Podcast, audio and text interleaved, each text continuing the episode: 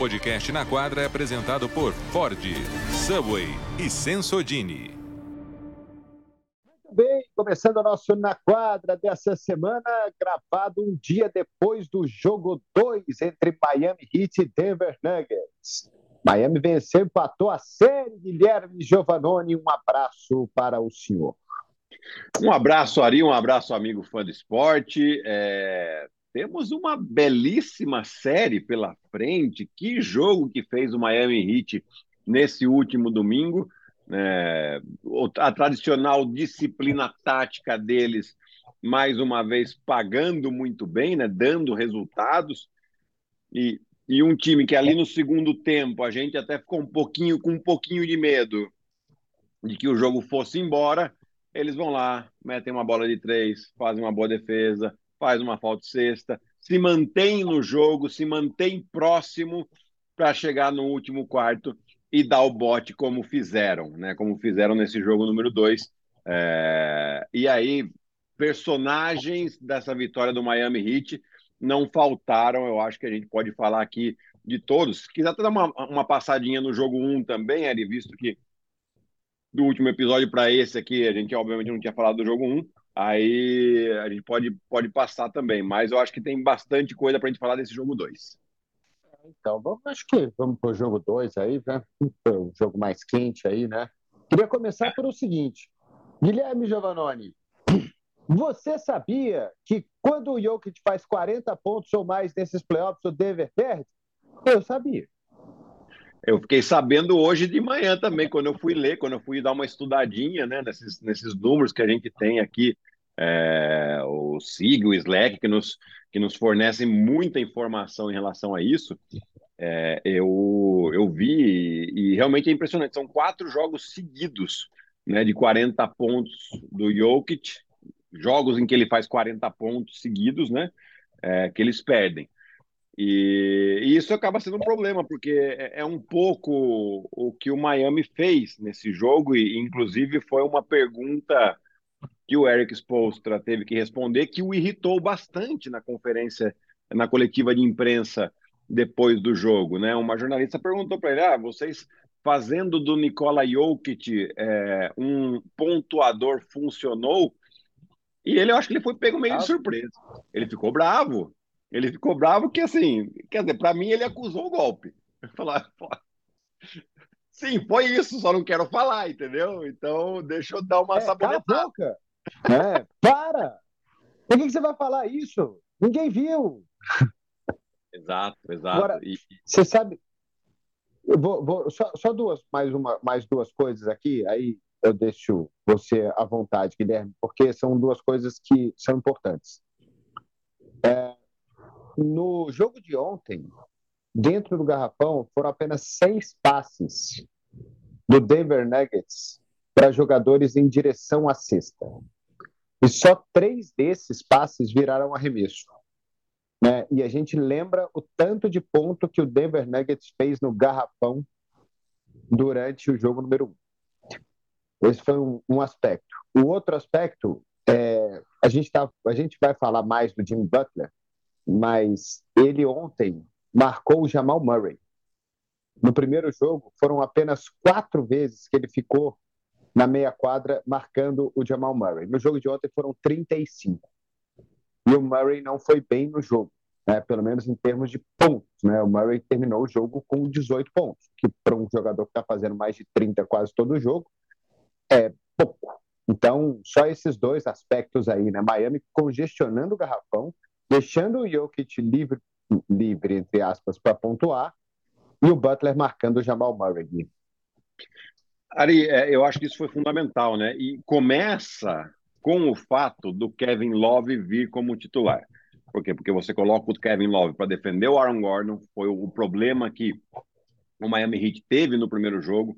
Né, quando começou com o Caleb Martin, o Aaron Gordon tinha vantagem de tamanho praticamente contra todos os defensores, porque o, o Adebayo não podia soltar o Jokic, né, seria o único jogador que ele não teria uma vantagem, então ele se aproveitou muito bem disso. Uma vez que entra o, o Kevin Love, ele vai se ocupar do Aaron Gordon e aí ele pode o Jimmy Butler não precisa se preocupar tanto com as ajudas, né? Porque é claro que o Jimmy Butler tem essa tendência de ajudar, visto que daqueles titulares do jogo número um, ele era o segundo jogador talvez mais alto e mais forte ali, só atrás do Adebayo. Então ele precisaria se preocupar um pouco mais com o Aaron Gordon. Uma vez que o Aaron Gordon está tá tomado conta ali pelo Kevin Love, ele se ocupa do Jamal Murray, né? E ele faz um ótimo trabalho, principalmente em situação de pick and roll, quando ele muitas vezes ele consegue passar pelo bloqueio e aí você não precisa de ajuda. Né? Aí, quando vem um segundo bloqueio, já tem uma ajuda super forte. É, então, assim, você tem um ótimo trabalho do Jimmy Butler defensivamente, que você limita. E, e se você pegar a, o, o, jogo do Jamal Murray, ele não é ruim, ele só é, tem menos volume. Né? No, no, jogo anterior que ele arremessou 22 bolas, nesse jogo ele arremessou 14 ou 15, alguma coisa nesse sentido. Até vou puxar aqui a estatística correta: são 15 arremessos. Né? No, no jogo anterior ele tinha arremessado 22. Então, são é, 33% a menos de arremesso para um cara que está arremessando com 50%, um jogador de perímetro que está arremessando com 50% ou acima disso. Né? É, então, você muda um pouco a estrutura do jogo, já não tem menos espaço para o Murray, já não tem menos espaço para o Michael Porter Jr., já que o, o Murray não consegue criar tanto desequilíbrio assim, e aí você diminui. O Nicolau que fez 40 pontos, beleza. Se a gente conseguir conviver com isso, ele fazer 40 pontos e a gente ganhar o jogo, eu acho que é nessa estratégia que o Miami Heat pensa. E depois você vai para o ataque, né? É, você fala, poxa, o Jimmy Butler não foi bem no ataque. Se você pegar em percentual de arremesso, realmente não foi bem.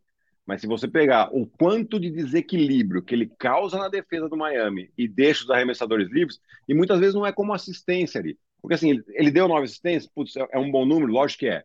Mas você tem muitas vezes um desequilíbrio que ele causa que ele dá um passe, ele não dá o passe. Então ele dá um passe, a bola vem, tem mais um passe, que daí sim é assistência, mas não é do Jimmy Butler. Mas o desequilíbrio é causado por ele. Então são muitas situações como essa que a gente viu nesse jogo número 2, em que o Jimmy Butler criou, os números deles foram bons, né? 21 pontos, 9 assistências e 4 rebotes, são números ok, né? Não é um número excepcional, mas se você pega uh, essas questões de não estatísticas, né? De como ele defendeu o Jamal Murray, de como ele causou desequilíbrio na defesa do Denver, aí sim você vê que, ele, que não, não é tão bem assim a história. Pois é, né? Porque às vezes ali na adrenalina do jogo, né? Na hora, você começa a prestar atenção só no que, que o cara está arremessando ou não. Né? O quanto ele está encostando na bola, o quanto ele está é, cavando falta.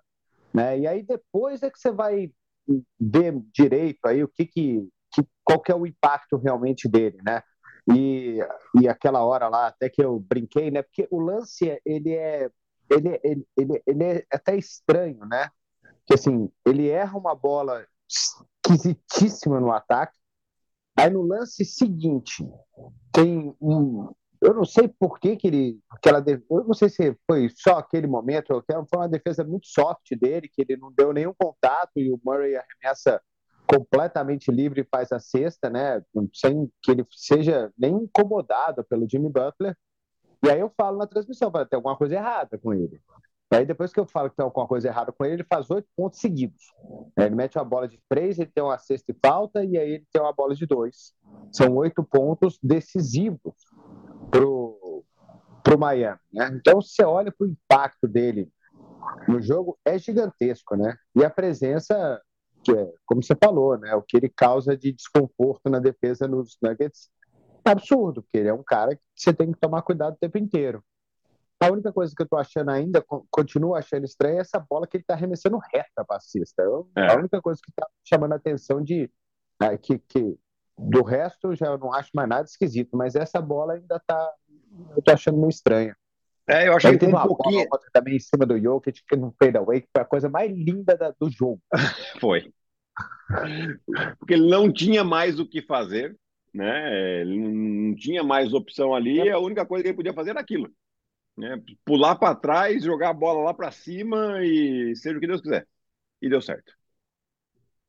E, e, mas assim, essa questão do arremesso reto, ele, ele sempre teve um arremesso um pouco mais reto, né?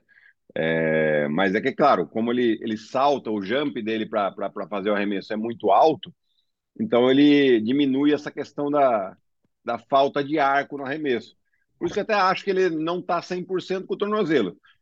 Ele não vai, ele não vai falar que ele não está 100%, primeiro para não, não dar nenhuma margem para o adversário, e segundo porque ele não é o tipo de jogador que se apoia em desculpa. Né? Tem muito jogador que fala, não, então já tô com o pé, então já tá com a desculpa pronta, né? Ele não, ele, tá bom, tô com o pé ruim.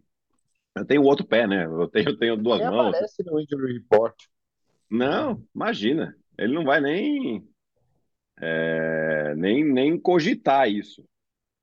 Deixar alguma margem para alguém falar que ele estava. Não é da personalidade do Jimmy Butler, né? A gente nunca viu. E, e até, na verdade, a gente até viu ele reclamar porque ele queria jogar mais e os caras deixam ele por causa de uma lesãozinha ou outra. É, e ele fica meio descontente com isso. Mas é um, é um jogador assim espetacular e, e, e é gostado, né? Eles diferente da, da, da série contra Boston, por exemplo, que ele, tudo bem que ele sai de Boston vencendo por 2 a 0, né? Ele sai uma alegria imensa, né? Eles saíram, eles ganharam esse jogo, saíram com uma cara assim fechada, tipo, não triste, não bravos, mas uma cara séria, se for pro vestiário, beleza. Não ganhamos nada, ganhamos um jogo, agora vamos para casa, porque esses caras aqui, eles são duros. Então, ele é as duas equipes, né? Você vê que é, é um foco impressionante que tem as duas equipes aqui.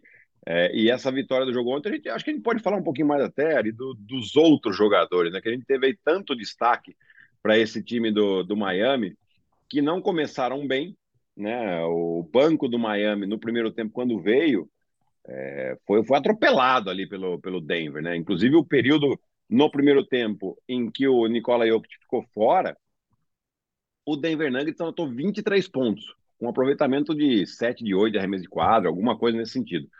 É, então foi até no, no, intervalo, eu dei uma olhadinha lá, você pegava os jogadores do banco no plus minus, era menos 18, menos 16, menos 14, né? Foi um desastre. Mas aí os caras não saíram do Vai lá. Quantos pontos o banco do Miami marcou no quarto quarto?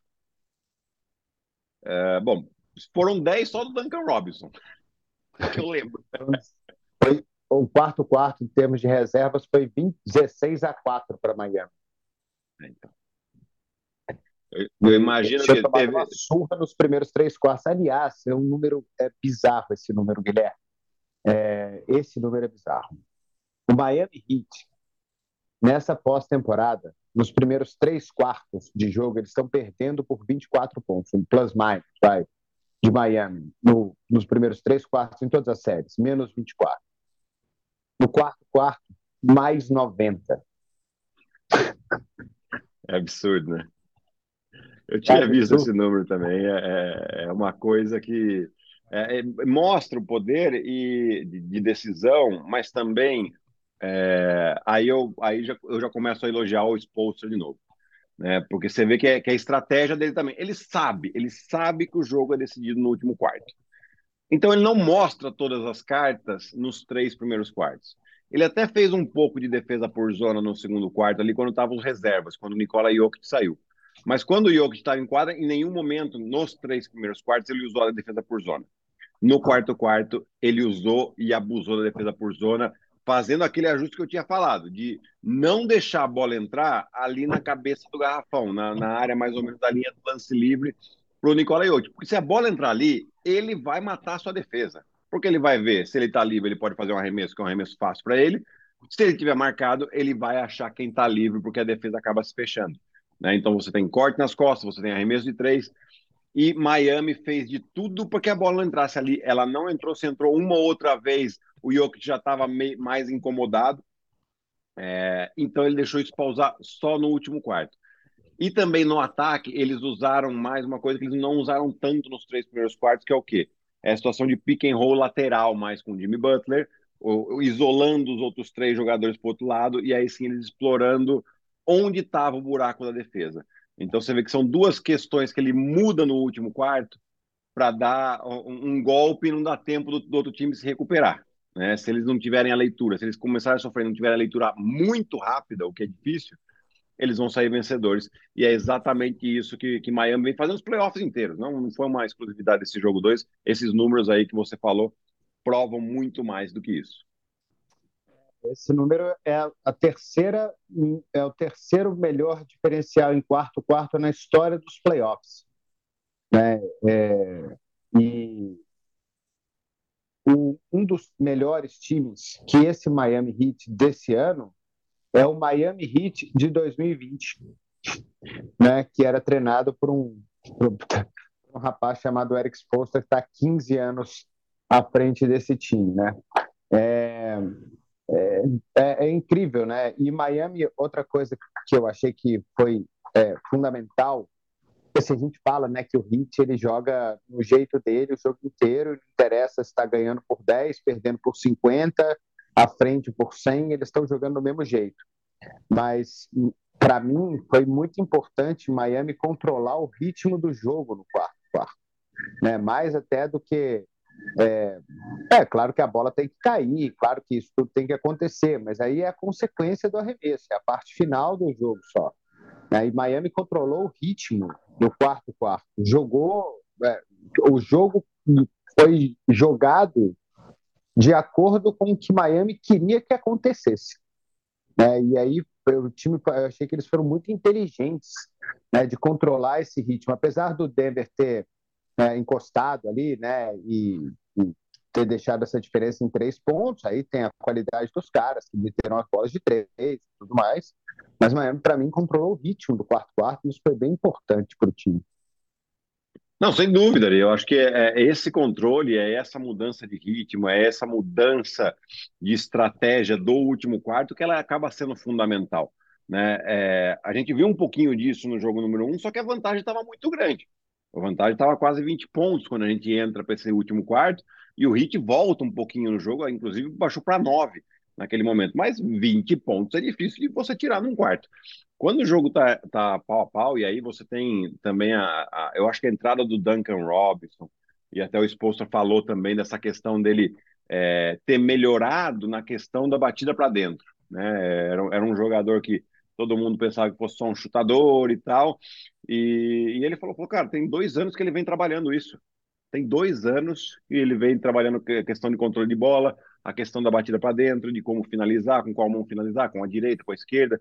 É, e, e, aí, só que ele continua com a rotina dele de, de arremesso. Então ele continua sendo um chutador, só que ele melhorou a questão da batida para dentro. E ele foi fundamental. É, naqueles dois primeiros minutos, praticamente, do, do, último quarto, foi 10 a 2 pro Duncan Robinson, não foi pro, pro Miami. É ele que anotou os 10 pontos ali é, seguidos e deu a vantagem, deu a liderança para Miami. E aí volta, volta Jimmy Butler. Aí você volta com o Gabe Vincent, que estava muito bem no jogo. Aliás, que partida que fez o Gabe Vincent também. Né? Então, pontuador do time. Sim. E, e te falo mais. Hoje, caso o Miami vença o título, pelos dois primeiros jogos, o MVP das finais é o Gabe Vincent. Ou o é, Ben Adebayo. Ou o Ben Adebayo. Jimmy Butler. Não, é claro que eu voto, mas assim, é, é para mim é, é, meio surreal não, tô... a gente colocar ele na discussão. Certo? É, tô, tô, tô brincando, mas é verdade. Né? Se é... for ver só pelo desempenho em quadra, né? Sim, e tudo mais. Questão de números, exato, questão de números. Ele tá, deve estar tá com 20 pontos de média, Debye um pouco mais. É, acredito até que a média de pontos do, do Gabe Vincent é melhor do que a do Jimmy Butler. É que o Jimmy Butler contribui com um monte de outras coisas. É, que o Gabe Vincent já tem um pouco mais de dificuldade. Mas ele foi um jogador assim que aproveitamento altíssimo, começo de jogo muito bem assim, né, de arremesso da meia distância. É, depois ele tem um arremesso de três pontos que é provocado pelo, pelo próprio Duncan Robinson ali, onde ele faz um corte e chama a atenção de dois defensores. É, ele tem essa bola de três também importante no último quarto. É, então você vai vendo assim que todo, todo jogador contribuiu de alguma maneira. Né? É, eu acho que o Kevin Love teve uma baita contribuição. Ele teve um percentual péssimo de arremesso, fez seis pontos de duas bolinhas de três, mas a presença dele, a questão dos rebotes, a, como ele mudou a questão da defensiva que a gente falou já no começo do podcast aqui, é, é, ele cavar falta de ataques. Né? Então ele, ele cria, quando você tem um jogador que cava muita falta de ataque, você cria uma dúvida no ataque do adversário, porque o cara fala, putz, eu não posso ir com todo o ímpeto, porque esse cara aparece do nada e cava uma falta de ataque minha. Então já diminui essa, essa intenção também. Né? É, e você tem um Caleb Martin que estava doente, não era dúvida se ia jogar ou não, começou do banco. No primeiro tempo ele não fez praticamente nada, e no, no último quarto ele mete uma bola mais tão importante ali. Você fala, não é, não é, possível que ele vai meter essa bola. Ele vai lá e pumba, mete a bolinha. Era um momento em que Denver estava encostando, ele mete essa bola de três. Então você vê que todo jogador que entrou ali, de alguma maneira, contribuiu. Né? É, eu acho que se quem quiser aprender bastante sobre um jogo coletivo de basquete, assista esse Miami e assista esse Denver também, que o Denver ontem acabou entrando em dificuldade, mas você pode ter certeza que eles, o Michael Malone já está lá pensando em como resolver todos esses problemas que a gente falou aqui. Né? Depois a gente pode até falar um pouquinho sobre isso também. É, né? A gente precisa falar desse Denver, né? Que agora, é... antes da gente falar só do Denver, na série contra o Lakers, o Nuggets ele teve uma coisa que foi muito importante, que foram rebotes ofensivos. Né? E como o Miami está no primeiro jogo foi foram seis rebotes ofensivos para os Nuggets. Ontem acho que eles tiveram nove, né? Mas a Miami também equilibrou nesse aspecto. Né? Acho que Miami teve oito, alguma coisa assim. Sim. Ou foi 10 a 9, ou 9 a 8, alguma foi um 9 a 8. 9 a 8. É. E, e Miami está fazendo é o que a gente falou, né? É um time mais baixo. Né, do que do que Denver, tem jogadores fortes, são agressivos ali dentro do garrafão, né? O Porter é alto, o Gordon é alto, o Porter teve um monte de rebote no jogo 1, bateu o recorde dele em rebote no jogo de playoff. É, e, e o Miami está conseguindo não deixar o time pegar rebote ofensivo. E isso está fazendo muita diferença, porque não tem segunda chance, ou tem poucos pontos aí. Você que está aberto, Gui, quantos pontos segunda chance Denver fez um? 15. Só que Miami fez 11. É, então, Quer dizer, tá, fica meio equilibrado. né? É, é, isso é interessante, né? E, e, e, teve uma questão que eh, no primeiro tempo o, o Denver conseguiu correr muito bem. Né? A maioria dos pontos em contra-ataque do Denver foram no primeiro tempo, quando o Miami conseguiu equilibrar esse balanço defensivo, né? ou seja, evitar tantas bolas perdidas, é, que teve um número até que relativamente alto, mas Denver teve mais. Denver teve 14 bolas perdidas. É, Para um time que cuida bem da bola, é um número bastante alto. É, enquanto que Denver teve 11, que também não é, não é, tão baixo assim, mas foi menos. Né? Então você vê, são menos bolas perdidas, são rebote ofensivo mais ou menos equilibrado. Aí é quem tem mais, quem tem mais poder de decisão no final, principalmente. É, e acho que Denver é, acabou sentindo um pouco a pressão defensiva que colocou Miami, principalmente no começo do jogo. Uh, Miami, daí, quando ele vai para aquela defesa por zona, ele não funciona muito bem no segundo quarto. Eles acabam, aquela pressão que eles estavam tendo, eles, eles baixam essa pressão e dá confiança para o time do Denver. Né? É, mas depois, o fato de o, o Nicola Jokic acabar ficando um pouco sem opção de passes, né? ele deu quatro assistências no jogo, apenas uma no segundo tempo. Né? Então, que é, que é aquela coisa que a gente falou também no início aqui, é, não, tira o passe e deixa o Jokic jogar. Né? Porque é, é, isso também, você tira a confiança dos outros jogadores. Você, beleza, o cara faz 40 pontos, mas você tem o Michael Porter Jr. fez 5, o, o KCP fez 6. Né? Jogadores que contribuem ali com 10, 15 pontos, o próprio Jamal Murray, 18, abaixo da média dele de 28 que ele vem tendo nos playoffs. Então você, baixou todo mundo e deixou o Jokic jogar. Tá ótimo. Você sai com a vitória e você joga, você faz o adversário jogar de uma maneira que ele não quer jogar, que foi o que Denver fez no primeiro jogo com Miami, dando muito volume para o Adebayo. O Adebayo arremessou 25 bolas no primeiro jogo. Nesse jogo aqui ele arremessou 14. E ele fez 21 pontos, né, muito próximo dos, dos 26 pontos que ele fez. Só que o, o Jimmy Butler fez 21, o Gabe Vincent fez 23 e assim por diante. Foi todo mundo foi muito mais distribuído e muito mais difícil de defender. O Jokic com quatro assistências nesse jogo, né? Ficou longe. Ele fez um double-double, né? Uh, ficou longe de um triplo-duplo. Ele não, não teve passe para para sexta. Foram quatro. Para ele é muito pouco. Ele tem média de 10. Ele está com média triplo-duplo no playoff. Então, é, é uma coisa para Denver se atentar, né? E como que vai sair disso, né? Como é que você vai se livrar disso? É, é muito difícil, porque como é que, que o Jokic vai fazer? Não, não vai pontuar? Né? Ele não vai para a cesta? Ele vai tentar passar a bola para alguém que está marcado? Como é que, que, que tem que fazer? É, o que tem que ser feito, Arissa, é Denver precisa melhorar um pouco a questão dos, dos bloqueios indiretos, que a gente chama, né? bloqueios uh, corta-luz mesmo, onde não, não, é uma situação de pick roll, é sem a bola.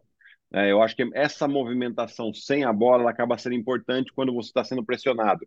Quando você tem, por exemplo, eles fizeram uma defesa muito boa de pick and roll com o Jamal Murray e o Jokic, onde o Adebayo saía muito agressivo no Jamal Murray, para dar essa bola para o Jokic. Por quê? Porque o Jokic, sempre que ele recebe dessa situação um pouco mais aberta, a primeira opção dele, ele olha o passe. Então, nesse momento em que ele olha o passe, é o tempo que o Adebayo tem para recuperar. E aí ficava tudo igualado de novo. E os outros jogadores, cada um tirando o seu homem ali do jogo para não dar essa opção de passe para o Jokic. Né? É, aí você tem esse ajuste. Primeiro de tudo, o Jokic tentar receber essa bola mais próximo da cesta e sem hesitar já ir para a cesta, que ele tem uma boa, uma boa mão. E o segundo ponto é diminuir esses jogos de pick and roll com o Jamal Murray e fazer com que ele saia de bloqueios indiretos. E aí já de forma agressiva para já criar esse desequilíbrio na defesa. Eu acho que essa é uma solução interessante que o Michael Maloney pode pensar aqui para atacar essa defesa agressiva para cima dele. E outra coisa que o Michael Malone tem que tomar cuidado, e ele, deve, e ele já ficou indignado no jogo 1, e ontem, imagino que ele deve ter ficado indignado ao cubo, porque as bolas ontem elas caíram, foi a quantidade de arremessos livres que Miami teve para três pontos. E ele falou isso na entrevista dele no começo do quarto quarto, você chamou até a atenção, né? Que deu uma coincidência incrível, porque na hora que ele dava a resposta dele, né, a entrevista é gravada, né? Obviamente, ali no, no intervalo do terceiro para o quarto quarto. Mas na hora que foi ao ar, ele falando, ah, a gente precisa tomar cuidado com os arremessos livres de Miami. Então, Duncan Robinson meteu uma bola de três livres. Né? Você chamou essa atenção para isso na hora do jogo. Na hora que ele falou, aconteceu. Né? É. Claro que era gravado, mas foi uma coincidência incrível e ele deve estar tá indignado. Ele deve estar tá indignado. Pranchetas vão voar. Ele gosta de pegar aquela prancheta dele e quase morder ela. Ontem, ontem alguém teve que ir na calunga dos caras lá para comprar a prancheta para ele. É, é verdade. É, é, é, eu acho que, que, que, é uma, uma irritação, porque muitas vezes, é, muitos desses arremessos que os, que os jogadores do Miami ficam hit, é, ficam livres, é, eles é, falha de comunicação, né? É uma falha de comunicação. O que foi combinado não foi feito, alguém erra. Né? Então, porque é claro, ali contra esse time do Miami é difícil de defender, porque eles, eles ficam provocando as ajudas exatamente para construir esse arremesso de três pontos. Né? Uh, mas o time do, do Denver, uma solução para isso é utilizar um pouco mais de trocas. Né? É claro, você não vai fazer o, Yoke de trocar para não ter uma desvantagem no perímetro contra o jogador mais baixo, mas com os outros quatro ali, essa situação de troca ela pode acontecer com mais frequência, né? para você exatamente evitar esse tipo de arremesso de três pontos. É, e aí foi o que o Michael Maloney falou antes do jogo 2.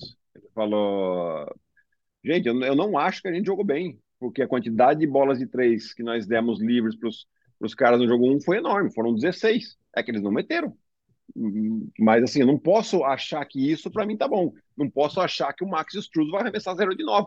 Tanto que o Max Struz começou 4 de 7 no primeiro quarto. No primeiro quarto. Então, é, é, é, ele tá bravo, sim. É, mas assim, a gente já viu o Michael Malone ajustar muito bem esse time de um jogo para o outro, principalmente. E, e, agora ele deve já estar. Tá, imagina só quantas vezes já não reviu esse jogo de, de ontem aí, quarto a quarto, dissecando, vendo cada detalhe. É, que é o trabalho que o técnico e os assistentes têm que fazer agora, não tem muita outra coisa a ser feita. É, e agora sim, uma viagem para Miami, né? No jogo 3, que é, é, é, é, esse playoff é muito bizarro muito louco, né? Quando você pensa em Miami, porque na série contra Milwaukee, empatada 1 a 1 vamos para o jogo 3, pô, Milwaukee é favorito, Miami vai lá e pum. É, vamos pro, os três contra Boston, eles ganharam, né? ganharam três contra o, o, o Knicks também, né? Que eles tinham perdido um que o Butler não jogou, e aí foram lá e ganharam o terceiro, né? É, então, Isso. sim, Denver é favorito? Favorito. Vai ganhar? Provavelmente não.